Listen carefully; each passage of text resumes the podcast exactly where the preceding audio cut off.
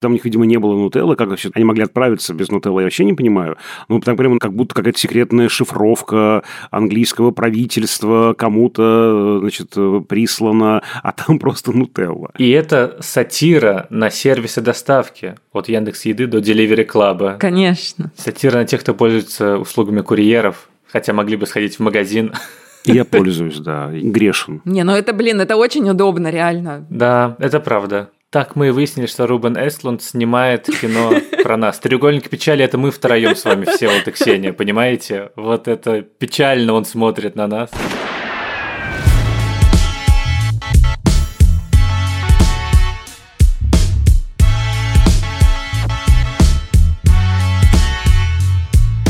Всем привет! Это подкаст «Кинопоиска. Крупным планом». Меня зовут Давлет Джинайдаров, я редактор видео и подкастов «Кинопоиска». Я Всеволод Коршунов, киновед и куратор курса «Практическая кинокритика» в Московской школе кино. Каждую неделю мы обсуждаем новинки проката, иногда разбираем классические фильмы, а еще советуем, что посмотреть. Сегодня с нами в виртуальной студии наша постоянная гостья, экспертка, специалистка по немецкому кинематографу, сведущая подкаста по коллегарям Ксения Реутова. Ксения, привет! Спасибо, что снова к нам пришла. Привет, спасибо большое за приглашение. Здрасте, Ксения, рад вас видеть. Ксения не просто так у нас сегодня, потому что Ксения же специалистка не только по немецкому, но, в принципе, по кино Северной Европы. Я не помню, с чего я это взял, но первый раз, когда ты появилась, мы обсуждали датский фильм фильм еще по одной. Вот. А сегодня у нас фильм от шведа, и мы будем обсуждать «Треугольник печали». Это картина Рубена Эстлунда, дважды, между прочим, лауреата «Золотой пальмовой ветви» Каннского кинофестиваля за его предыдущую картину «Квадрат» он ее получил, и за эту, за «Треугольник печали». И это какое-то невероятное достижение, если честно, за две подряд ленты получить золотую пальму. И это сложно для карьеры потом, то есть очень сложно представить себе карьеру после двух золотых пальмовых ветвей. Да, ожидания невероятные, да, что ты там еще нам покажешь, как ты еще нас удивишь, и уже, собственно говоря, были огромные ожидания, да, я думаю, что многие вопросы критиков к этому фильму связаны с, и мои в том числе, с огромными нечеловеческими ожиданиями, да, после квадрата, ну давай, давай, а теперь это что? Да, да еще когда получила картину «Золотую пальму», ты, конечно, ждешь там чего-то вот такого, ну, невероятного, ух, да, и, конечно, очень завышенное ожидание. Это не проблема Эслунда и не проблема картины, но, безусловно, он с этим уже столкнулся, да, это важно тоже понимать. Но это проблема восприятия этой картины, потому что, конечно, я тоже начинал смотреть ее с такими глазами, что ну-ка, давайте-ка посмотрим, за что у нас вручили «Золотую пальму ветвь». Это, как всегда, победителя Оскара тоже. Ты постоянно смотришь и думаешь, так, а вот за что? Почему? Вот это проблема со всеми премиями. С одной стороны, ты, конечно, получаешь больше внимания, и этот фильм точно посмотрят все кинокритики, как минимум, потому что как-то не камильфо вроде как не посмотреть фильм-победитель главного кинофестиваля мира. А с другой стороны, конечно, сложно иногда примирить собственную вот эту вот завышенную планку с тем, что ты видишь. Фильм вышел в прокат в России 1 декабря, его выпустила компания A1. И это социальная сатира, как обычно у Эслунда, на мир моды и супербогатых людей, про роскошную яхту и необитаемый остров, про капитализм, неравенство и в каком-то смысле про Карла Маркса. Это не значит, что тут герой Карл Маркс, просто, очевидно, его имя и производные от его имени тут очень часто возникают и даже звучат строки манифеста Коммунистической партии. Ah, The last capitalist we hang will be the one who sold us the rope, Karl Marx. Oh. Эстлунд рассказывал, что он вдохновился, он придумал этот фильм, как раз начитавшись Маркса. Мне кажется, он и все остальные фильмы придумал свои, начитавшись Маркса. Да, и в целом это жанр, в котором Эстлунд, кажется, работает сейчас лучше всех в мире. Вот это вот арт-сатира на сильных мира сего. И я сразу предупреждаю, что мы сегодня будем обсуждать фильм со всеми спойлерами, хотя у Эслунда, если честно, как мне кажется, важнее не что, а как. Потому что в «Треугольнике печали», как и в предыдущих фильмах, есть такая оригинальная завязка и интересный, хотя и довольно такой буржуазный сеттинг. И тематически, в принципе, понятно, что именно автор собирается сказать. На третий фильм так уж точно. И гораздо важнее, по крайней мере для меня, в этом фильме именно то, какие конкретные ситуации он выстроит для своих героев как он драматургически так построит с помощью каких мизансцен, что мы будем испытывать вместе с героями или, не знаю, не вместе с ним, вот это жгучее ощущение неловкости, то, что молодое поколение называет кринж. И как именно он повернет камеру или будет держать общий план, это вот для меня всегда интересно, потому что это приподнимает фильм до чуть более вдумчивого модуса по крайней мере, смотрения. Так что лично для меня «Треугольник печали» рассыпался на набор шоу-стоперов. Это то, что в нем, безусловно, круто придумано и снято. Но именно по оригинальности высказывания, наверное, я примерно такого и ожидал от этой завязки, точнее, от этого синопсиса. Вот хотел вас спросить, вот, Ксения, как тебе фильм, потому что по Всеволоду-то все понятно, ему-то, скорее всего, не понравилось, вот он будет ругать, а вот как тебе? Кино. Ну, я тогда попробую быть адвокатом. Я не могу сказать, что Эсланд мой любимый режиссер, но я давно слежу за его творчеством, и оно меня впечатляет. И мне очень понравилось. Вот для меня эта картина совершенно не распадается на отдельные эпизоды. Меня как раз впечатлила его структура, потому что он сам, этот фильм и есть треугольник, или точнее пирамида. Да, у нас есть это формальное объяснение заглавия треугольник печали или треугольник скорби. Это линия складок на переносице, которую главному герою Карла он фотомодель, от него требует разгладить эту линию. Но в целом здесь же треугольников гораздо больше. Этот фильм состоит из трех частей, равно великих и, очевидно, равно важных для режиссера. То есть здесь тоже три угла. Яхта с богатыми людьми, которую нам показывают во второй части, это тоже пирамида. У нас наверху богатые люди со всех концов мира, внизу персонал, который их обслуживает. И потом в третьей части у нас эта пирамида или этот треугольник переворачивается. Яхта терпит крушение, и азиатская женщина, клининг-менеджер, которая убирала туалеты, вдруг становится самой главной. Это все очень прямолинейно, это все очень в лоб, но я не знаю, как можно не восхититься тем, как это здорово придумано, ну и реализовано тоже. И, кстати, Эслонда на протяжении всей его карьеры постоянно сравнивали с другими режиссерами, просто поскольку я давно за ним слежу, я это давно начала отслеживать. И всегда с такой приставкой «неда», которая, ну, наверное, прямо не озвучивалась, но подразумевалась. То есть после добровольно-принудительно говорили, что ну, Эстланд, он как Рой Андерсон. Ну, не совсем, конечно, но он не дотягивает. Андерсон-то у нас гений. Но похож, похож. Потом вышла игра, и все такие, ммм, ну это Ханики. Ну нет, это, конечно, не Ханики, но неплохо, неплохо. Потом квадрат выходит, это треугольник печали, говорят, ну это как Ларс фон Трир. Ну да, Ларса ему, конечно, не дотянуть. А на самом деле Эслон же совершенно самобытный автор. У него есть свои темы, которые он исследует просто с самого начала своей карьеры. И да, его тема – это иерархии, иллюзорность иерархии и социальная сатира. Ну, слушайте, с тем, что он самобытный, яркий и запоминающийся, с этим спорить, я думаю, правда, никто не будет. Это так. Мне, как я уже сказал, очень сильно помешали завышенные ожидания, и мне не кажется корректным вот обозначение фильма как комедии. Вот я очень много слышал, что комедия, комедия, комедия, комедия, и когда я смотрю, в общем, я понимаю, что имеется в виду, но мне вот ни разу не было смешно, и это не то, что, знаете, вот у меня такое чувство юмора или там такое плохое чувство юмора у Эсланда. Перед нами парадоксальный пример сатирического фильма, из которого вычтены комедийные ситуации, комедийные инструменты. На мой взгляд, это очень интересная структура, потому что вот эта вот драматургическая конструкция, да, комедии, она связана с ситуациями конкретными, да, там, я не знаю, путаница комедийная, квипрокво, например, план срывается, и событие идет по другому сценарию. Вот здесь они, если и заявлены, то лишь формально, а в целом перед нами, правда такая для меня, сатира без комедии, потому что, ну, извините, когда вот начинается эта вот самая знаменитая сцена фильма, точнее, эпизод, когда, наконец, начинается капитанский ужин, и разыгрывается шторм, приносят эти прекрасные блюда, и гостей начинает тошнить, а потом какая-то происходит авария, и всю яхту заливают нечистотами из труб. Вроде как бы положено смеяться. Я многократно слышал, что зал хохочет на этой сцене, и многие мои знакомые в соцсетях написали, что это прямо, ну, сцена ржака-ржака, и я смотрю, господи, думаю, ну почему, почему я должен смеяться, да? Это ужасающая ситуация, у меня тут же включается эмпатия. Я не хочу оказаться в этой ситуации, это отвратительно. Мне хочется, чтобы эти люди попали в каюту, чтобы им дали таблеточку, и они успокоились. Там, простите, ребенок ребенок плачет где-то на заднем плане. Ну, не знаю, я не могу этого не заметить, да. Там есть женщина с инвалидностью на коляске, и понятно, что она быстро не сможет справиться, да, ее нужно там как-то будет отвезти куда-то. Понятно, что всем сейчас не до нее. И вот, не знаю, у меня вызывает эта сцена отвращения. И мне кажется, что именно эту эмоцию в первую очередь программирует Эстлунд на мой взгляд, да. Так устроен юмор у Эслунда и в других картинах, в предыдущих, да, что в «Форс-мажоре», например, что в «Квадрате». Он же так устроен, что это тоже ведь не серия «Обхохочешься», да. Это такой, скорее, едкий, язвительный, саркастический социальный комментарий или психологический комментарий, да. Вот я помню в этом «Форс-мажоре» это знаменитая, да, завязка, когда горный курорт, семья обедает в ресторане на террасе, и идет якобы контролируемая лавина для того, чтобы все сделали селфи, какие-то фотографии и продолжили обед нет. Но что-то идет не так, или нам кажется, что что-то идет не так, и эта снежная пыль накрывает всех на какие-то минутки, и отец семейства сбегает своим смартфоном, забыв про жену и детей, и вот дальше они начинают это обсуждать в течение всего фильма.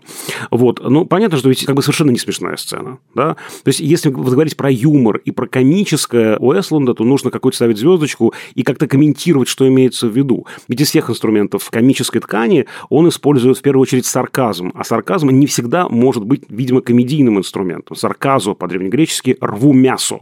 Он рвет мясо всем причем, и буржуа, капиталистам, и, кажется, марксистам достается, и марксистов он тоже покусал очень хорошо, и высшему классу, и среднему классу, и низшему классу, всем досталось, да, и, кажется, нет никого, кому он бы сочувствовал, нет никакой точки опоры в этом фильме, с кем я могу себя проассоциировать. А мне не очень нравится эта ситуация белого пальто.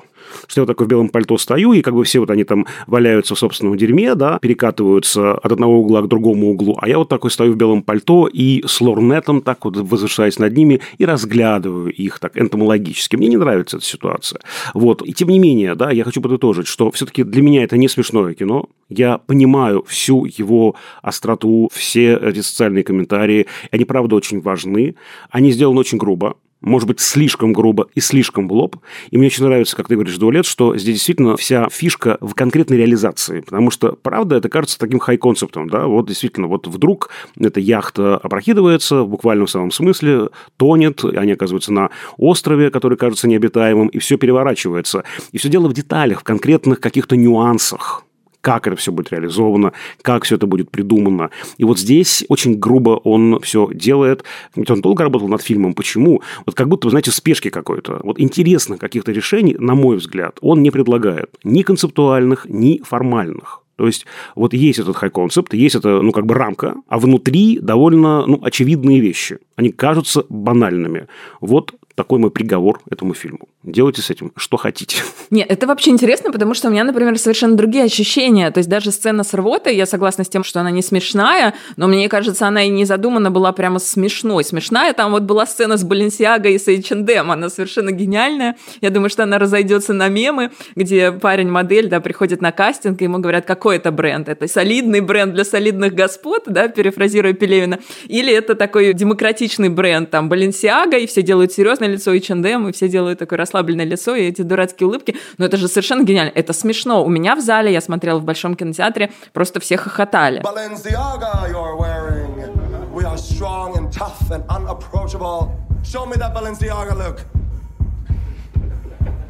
Oh, I'm sorry. I think it's back to H&M again. Yay! We're just kidding. We're so cheap. We're so happy. Yes. Everybody come closer together.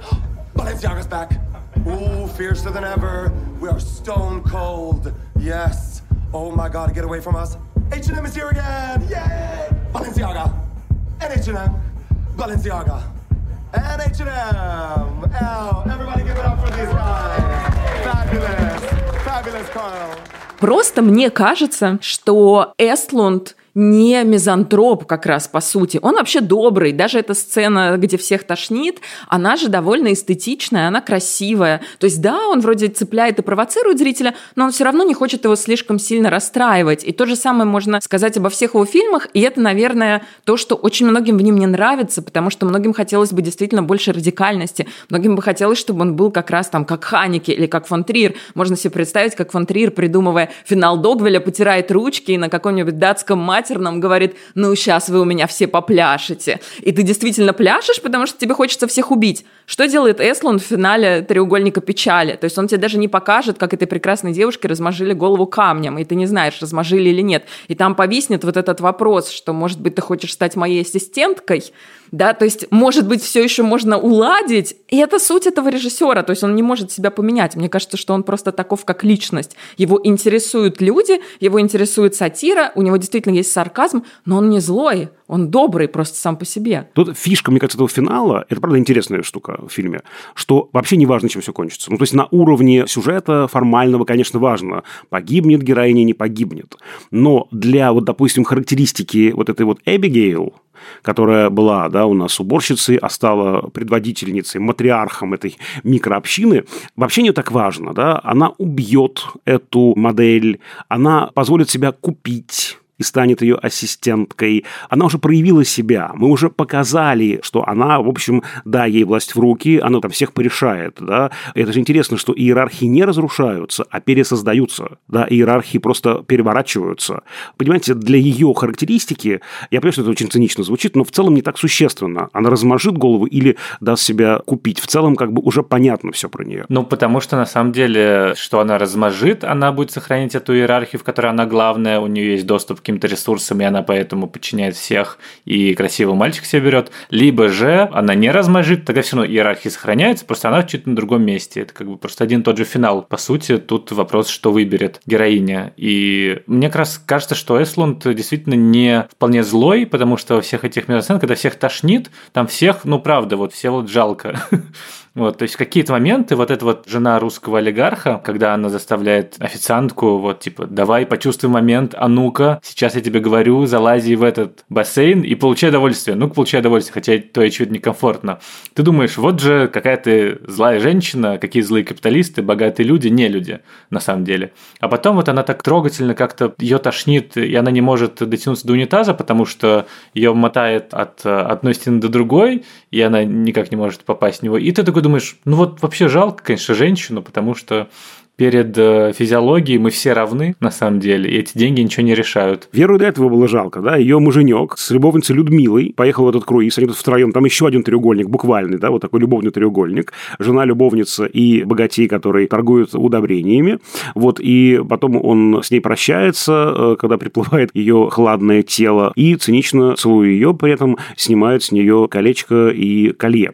Очень классно, вот это вот то, что мне очень понравилось, действительно, забота о другом, декларируя требуемое оказывается актом насилия. Вот это, мне кажется, очень точно. Действительно, да, вот такая типичная спасательница, которая хочет всем причинить добро, да, у них свои проблемы, продукты стухнут, испортятся, они уже начали готовить обед, будет больше проблем после этого акта удовольствия, но ей на это плевать. Вот это, мне кажется, вот одна из удач фильма, кстати. Ну да, но потому что там же есть вот эта вот идея Уэстланда, что всем людям хочется считать, что они хорошие про себя, и поэтому они, то, что у них много денег, они компенсируют тем, что они милые в общении, то, что они пытаются как-то другим помочь, и все вот эти благотворительные организации типа, они тоже для этого, потому что самая милая там пара старичков вообще торговцы оружием. Оказывается, это очень смешно, когда они выясняют, а что вы за продукт, они такие, ну, ручные гранаты, и когда в финале их, собственно, этой же ручной гранатой убивает. Ну вот разве это не комедия?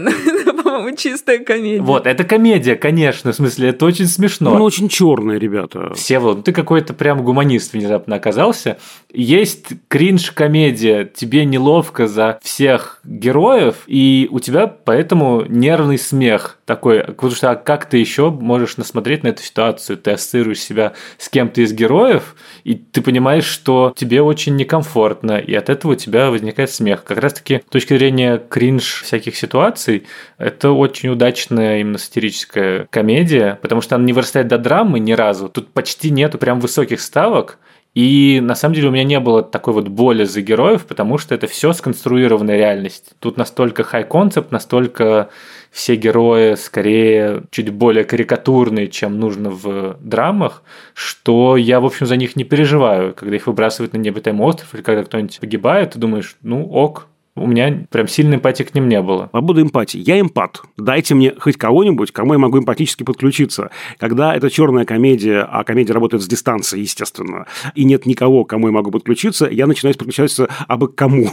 к любому, понимаете? Поэтому вот как-то я э, даже к бабушке с гранатой подключаюсь, понимаете, в чем дело? Осьминога там готовит, и такой, бедный, бедный осьминог, вот тебе буду сочувствовать, ты жертва. Абсолютно бедный осьминог. Мало того, что его убили, так его еще не доготовят, он зря погиб, понимаете? Потому что он испортится, пока эти катаются на горках. Конечно, катастрофа. Я рыдаю в этот момент.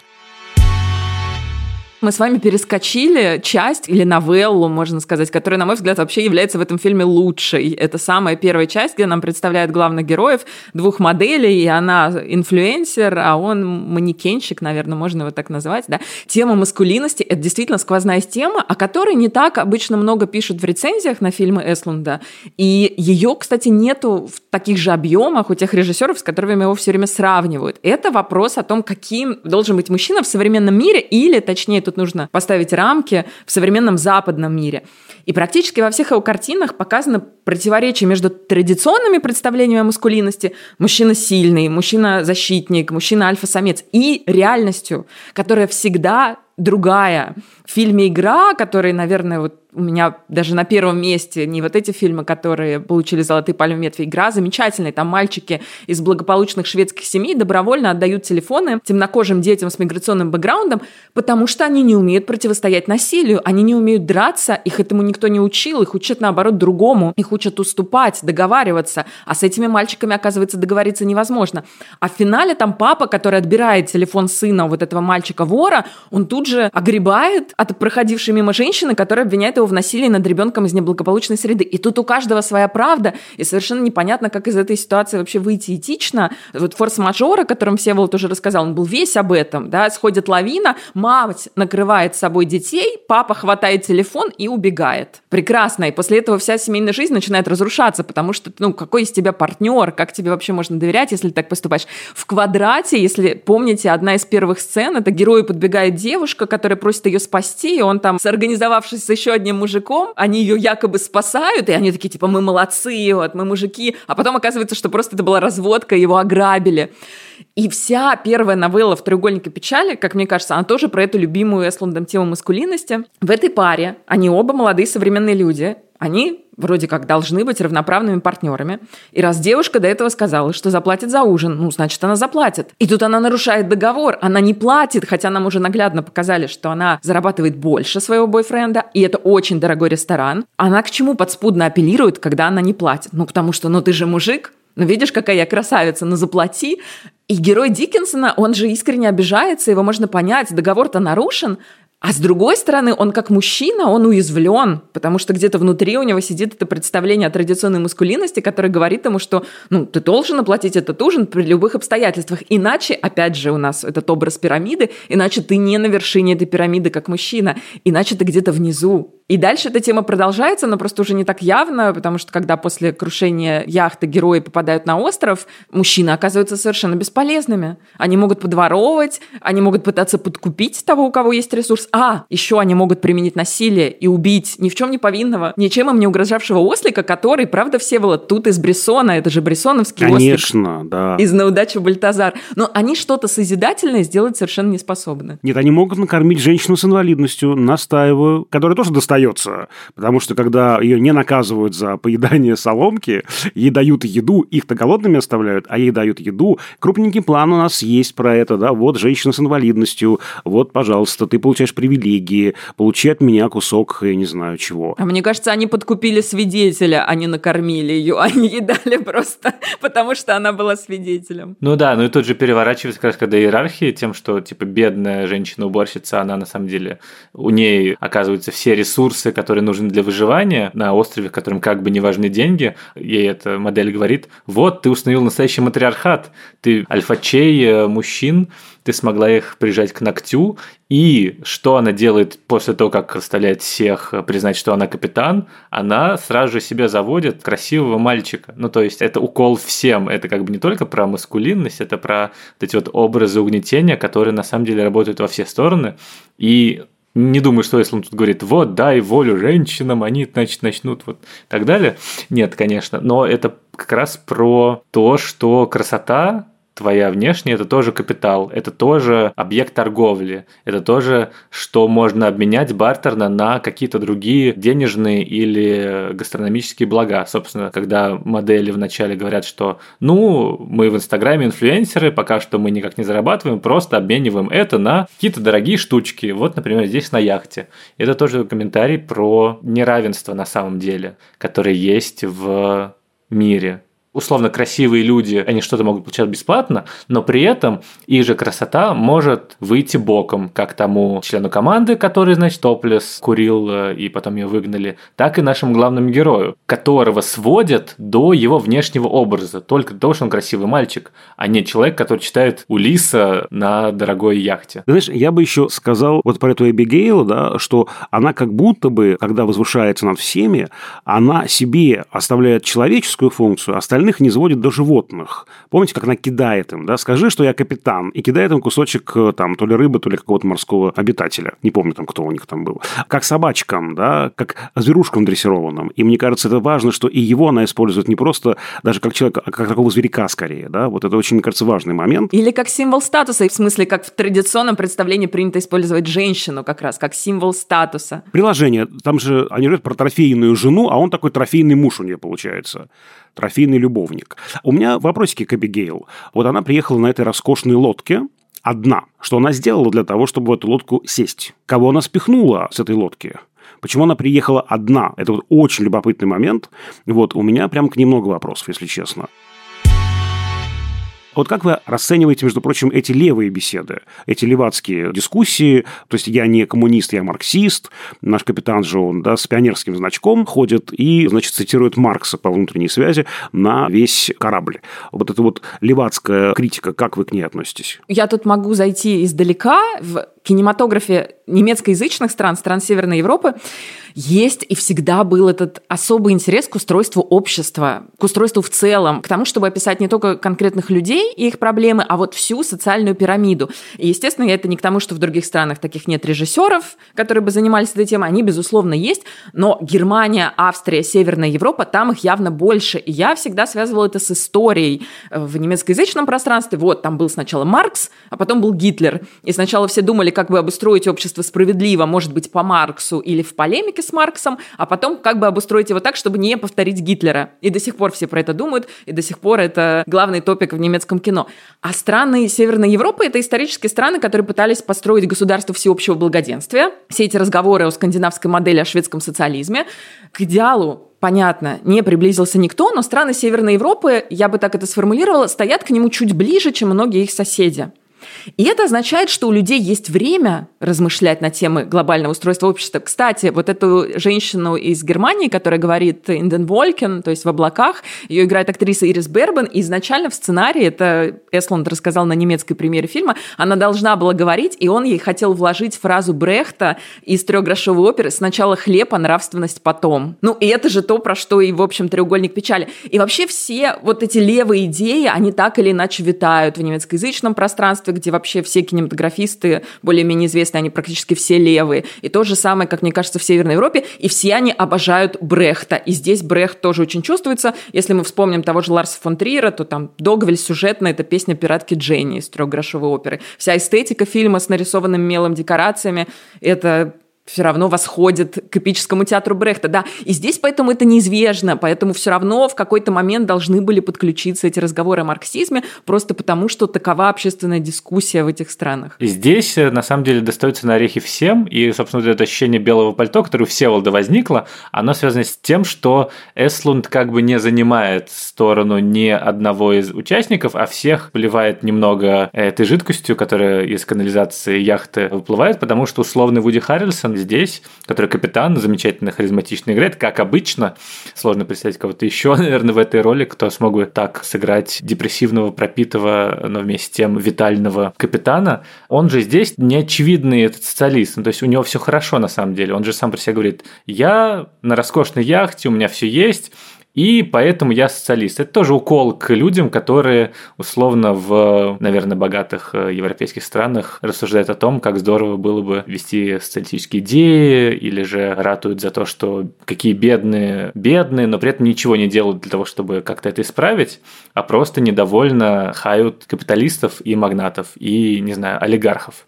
Вот. И в этом смысле, конечно, может показаться, что это такой немного ироничный автопортрет, но Эслунд в интервью как раз говорил, что у него скорее мама такая, вот, э, которая за то, чтобы всем было бы райские кущи и всем было бы хорошо, независимо от их происхождения. И здесь, конечно, левая идея терпит поражение, потому что сталкивается с реальностью и какого-то выхода, наверное, не возникает. Это же еще укол в сторону Америки, я думаю, потому что яхта управляется американцем, который считает, что он примерно представляет, опять же, как бы обустроить мир так, чтобы было лучше. И на самом деле он тоже ничего не может. Он такой же совершенно беспомощный капитан, как, в общем, все остальные в своих сферах. Да, все как-то само плывет. Он же у нас вообще не выходит из каюты, да, и вот это тоже, мне кажется, такой хороший ход, такая фигура умолчания, да, как он выглядит, кто это такой, мы только через двери, да, слышим его голос, и все. Его из каюты не могут выцарапать. Я думаю, что, кстати, в этой левой критике, точнее, в критике левых идей, мне слышится здесь голос Пьера Паула Пазолини, который, когда размышлял про вот эти бунты конца 60-х годов, вставал на сторону полиции. Это был дикий скандал. Все говорили, как ты, Пьер Паул, можешь вообще быть на стороне полиции? Он говорит, а я вот так на это смотрю, что молодые буржуа, сытые, довольные, обеспеченные, бунтуют, используя революционные идеи, левые идеи, против своих буржуазных же папочек. А кто такие полицейские? Это ребята из народа, которые не могут там получить, я не знаю, другое образование, там что-то еще, и вот их в полицию, в карбиньеры, да, их вербуют. И я на стороне простых работяг, а не на стороне буржуа, которые от сытости, от довольства всей этой своей жизнью вдруг увлекаются левыми идеями. Но вот, опять же, если Пазолини хоть какую-то точку опоры находит, да, вот в этом разговоре, то здесь я вот точки опоры какой-то не чувствую, да, и меня это, видимо, смущает. Мне хочется эту точку опоры получить. Нет, мне кажется, что на самом деле тут есть вот эта положительная точка опоры, но она в отдельный момент возникает, и это ослик, которого нарисовали на стене пещеры. Мне кажется, вот за искусство и за то, какую роль оно играет в мире, Эслунд очень яро впрягается. Потому что как раз вот эта вот идея, что мы удовлетворили свои нужды, мы поели, и дальше можем что-то рисовать. И это действительно очень нежный, на самом деле, эпизод в фильме, практически единственный когда ты ощущаешь какой-то комфорт, и вот это вот, когда они у костра сидят, и этот э, герой, который только что убил, он во фраке, и они все вместе, и в этот момент э, какое-то хрупкое равновесие как будто возникает, когда они смотрят на нарисованный на скале... Портрет ослика. Портрет ослика, да. Слушайте, я переформулирую свою тогда позицию. Я согласен с тобой. Действительно, единственный, кто здесь остается как точка опоры, это Эслунд да, который не участвует ни в чем, и на него я должен опереться. И меня, как зритель, это раздражает. Почему он взял такое право себе, почему вот он себя здесь как бы вот выделяет. Вообще здесь интересно, конечно, хочется сравнить каждую из трех частей с разными фильмами других режиссеров, классических режиссеров. Первая часть – это, конечно, условные сцены супружеской жизни Бергмана, перевернутые, да. Вторая часть, опять же, условный «И корабль плывет» Филини, перевернутый наизнанку. Третья часть «Ангел-истребитель» Бунюэля, там похожая ситуация, там не остров необитаемый, но просто тоже экстремальная ситуация, и люди благообразные превращаются фактически в животных, потому что не могут из этой ситуации выйти. Вот, но опять же, вот все эти вышеназванные фильмы давали мне точку опоры помимо кресла режиссера, а здесь вот это единственное место, на которое я могу опереться. И, наверное, это еще меня здесь немножко царапает, а может быть даже немножко царапает и раздражает. Ну, во-первых, такой выбранный ракурс на мир, мне кажется, наиболее честный, когда мы пытаемся описать современную реальность, потому что это скорее фарс и комедия, а не трагедия какая-то высокая. То есть, условно, не смотрите наверх, чуть точнее описывает реальность, в которой мы живем, чем, не знаю, Армагеддон. Странный пример высокой трагедии или, как, не знаю, Солярис. И, условно, проект Армандо и Ануччи там Вице, в гуще событий, смерть Сталина, они, например, о политике гораздо честнее говорят, чем семидесятнические всякие триллеры, в которых это такое параноидальное высокое напряжение с супервысокими ставками, а здесь же ты просто смотришь на то, какой хаотичный и дурацкий на самом деле мир, и у тебя уже нету этих иерархий того, что люди, которые занимают какие-то позиции силы, они какие-то особенные, чем-то отличаются. На самом деле нет, и это стоит высмеивать, это наиболее честный взгляд на на это пространство. Ну, это первое. А второе, наверное, таким взглядом иногда полезно смотреть на себя. Ну, то есть, это точка опоры, на самом деле, ты. То есть, если он тебя так поднимает и показывает, вот смотри, узнаешь кого-то из них в себе или в своих друзьях, или в том, как ты смотришь на мир. Нет? Ну, если нет, то нет. Если да, то давай-ка ты об этом подумаешь. Мы, знаете, еще что важно не сказали, что у него источник вдохновения какой, у него точка отсчета для многих фильмов, может быть, даже для всех. Это социальные эксперименты описанные. Там фильм «Добровольно-принудительно», это пять историй о социальном давлении, он основан на эксперименте Милгрома, в котором участники причиняли боль другим людям только потому, что этого требовал условный начальник, и люди не могли сопротивляться авторитету. «Квадрат» был вдохновлен пристонским экспериментом о добром самаритянине, когда студенты семинарии сначала читали притчу о добром самаритянине, потом на улице сталкивались с точно такой же ситуацией, человек просит помощи, и многие проходили мимо, потому что они спешили и в другом здании их ждали на доклад. И это были условия эксперимента. Да? У него новый фильм, который уже объявлен и у которого уже есть рабочее название. Фильм будет называться «Система развлечения, выведена из строя», если на русский перевести. То есть его действие будет происходить в самолете во время долгого перелета, где из строя будут выведены все мониторы на сиденьях, и пассажиры 15 часов должны будут провести в воздухе без мобильных телефонов, без этих развлекательных экранчиков. И это тоже основано на эксперименте, где люди сидели без мобильных мобильного телефона, не знали, как долго они будут сидеть, и им предлагали ударить себя током. Болезненно, но в целом безвредно.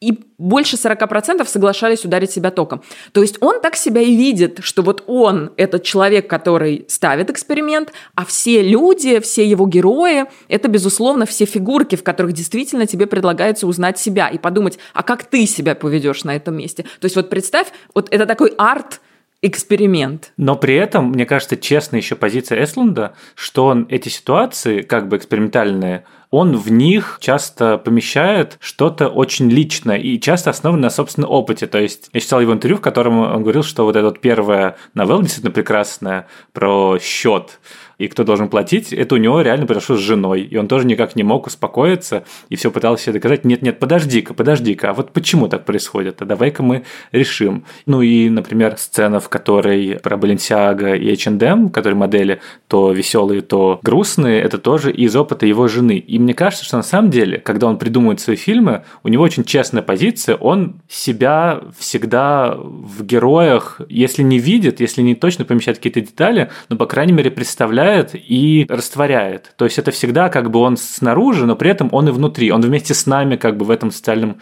эксперименте находится. Или же не обязательно он, а его близкие люди. Например, условно, он уже рассказывал, что у него мама как раз социалистка, очень рьяная, а брат, кажется, супер правый консерватор. И поэтому у него и дома такой социальный эксперимент по вот этим спорам, дискуссиям. И то, что он так много личного привносит в эти как бы сухие социальные эксперименты, мне кажется, это честная позиция, и это как раз то, почему его фильмы, в них есть душа, есть какое-то тепло, где-то внутри. Да, и нет жестокости. То есть, да, он действительно стоит на позиции организатора экспериментов, но они для него личные. Понятно, что все эти размышления о маскулинности, например, это его личные размышления. Это он не знает, как быть мужчине в современном мире, там, в той или иной ситуации. И вот, как я уже сказала сегодня, я могу только еще раз повторить, но он, правда, он добрый. Мне этой доброты очень часто не хватает в кино. Мне этой доброты очень часто не хватает в социальной сатире. Поэтому я рада, что Эсланд вообще существует на белом свете. Не уверена, что надо было давать ему прямо две пальмовые ветви в таком возрасте. Но спасибо ему за то, что он есть.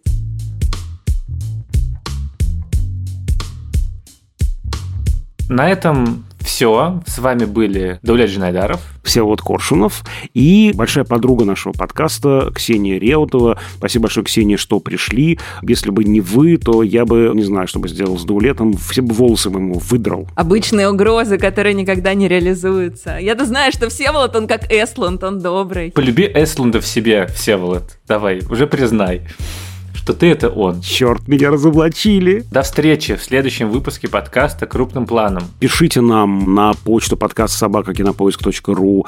Пишите нам в наш телеграм-канал «Общим планом», где мы общаемся с нашими слушателями. Подписывайтесь на нас в Яндекс Музыке и ставьте... Там у нас сердечки или звездочки, Дулет? Сердечки. Сердечки. И ставьте звездочки в Apple Podcasts, лучше 5, чтобы нам было приятнее. Оставляйте там свои отзывы. Можно писать, за что вы нас любите, любите, за что вы нас не любите, что вам понравилось, что вам не понравилось, какие фильмы вы бы хотели, чтобы мы обсудили. Еще у нас есть YouTube-канал подкасты Кинопоиска, там мы выкладываем все наши подкасты, в том числе и крупным планом. Над этим эпизодом работали звукорежиссерка Лера Кусто и продюсер Бетси Сакова. До скорых встреч. До свидания. Всем пока.